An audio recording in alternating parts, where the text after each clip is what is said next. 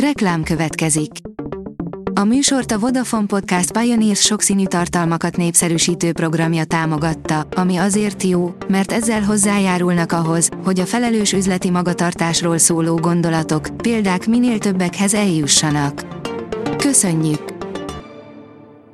Reklám hangzott el.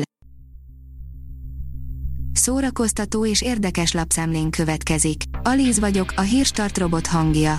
Ma december 12-e, Gabriella névnapja van. A Mafab kérdezi, Robin Hood, a tolvajok fejedelme, Ellen Rickman mentette meg a filmet a bukástól. Az 1991-ben mozikba került Robin Hood, a tolvajok fejedelme talán nem éppen a legjobban sikerült adaptáció. Bár a film főcímdala 16 héten keresztül listavezető volt, és amelyért Oscar, Golden Globe díjra is jelölték, összességében mind a nézőknek, mind a kritikusoknak számos fenntartásuk van a mai napig a filmmel szemben. A 24.hu oldalon olvasható, hogy börtön vár a férfire, mert vezetés közben beintett. Egy előzést követően alakult ki a középső új felmutatásában tetőző konfliktus, ami miatt az indiai férfinak fél évet a rácsok mögött kell töltenie. A Librarius oldalon olvasható, hogy Kóbor János hamvait a Balatonba szórják. A rövid betegség után a koronavírus szövődményeinek következtében elhunyt Kóbor János hamvait végakaratának megfelelően a Balatonba szórják. Kihalófélben lévő mozibolondoknak csinált filmet a kihalófélben lévő Woody Allen, írja a 444.hu. A korosodó író rendező azoknak készítette a Rifkin fesztiválját, akik nem csak őt szeretik, hanem egyébként is azt szeretik, amit ő szeret. Ráadásul terítéken van még az élet értelme is, csak hogy ne aprózzuk el. Az NLC oldalon olvasható, hogy égető kérdések a karácsonyi filmekről. Kizárólag vadonatúj karácsonyi filmekből annyi van a streaming szolgáltatók kínálatában, mint a tenger, de mi alapján választ ki azt, ami épp a kedvedre való, hiszen ránézésre mindegyformának tűnik. Karácsonyi filmes okosítónkban minden fontos kérdésedre választ adunk. 5 tipp, hogyan hozd karácsonyi hangulatba az ünnepi sütiket, írja az Éva magazin.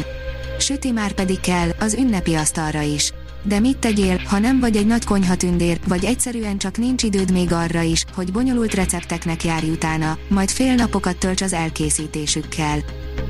A Blick írja, meghalt a Kossuth Díjas filmrendező. 75 éves korában szombaton elhunyt Gulyás János Kossuth és Balázs Béla díjas filmrendező, operatőr, érdemes művész, a Magyar Művészeti Akadémia rendes tagja. A hírt az MTI-vel közlő MMA arról is tájékoztatott, hogy Gulyás János saját halottjának tekinti. A szimpatika oldalon olvasható, hogy jótét lélek, anyaszemmel. Angyal, jó lélek, tündér, Isten követe, védszellem, avagy könyörületes, másokon segíteni kész ember.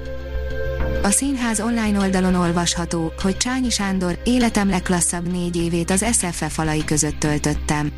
Önálló estje, a Hogyan értsük félre a nőket a 300. előadáshoz közeledik, és már készül a folytatása is. Csányi Sándort kérdezte a népszava. A port.hu írja családi filmek vasárnapra. Ma gyújtsatok gyertyát, üljetek adventet, csendesítsétek le az elméteket, ereszkedjetek zembe, és onnan már fordulhattok is át a tévé elé, hogy megnézzetek egy jó kis filmet. Mára ezeket ajánljuk. Az IGN írja, Kevin Feige határozott utalást tett arra, hogy lehetnek az eddigi X-Men filmek is az MCU részei. Egyelőre még várunk arra, hogy az X-Men csapat tagjai úgy igazán debütáljanak, tehát ne csak kameózzanak a Marvel moziverzumban, ám Kevin Feige szerint bizonyos szempontból a régi X-Men filmek is MCU filmek.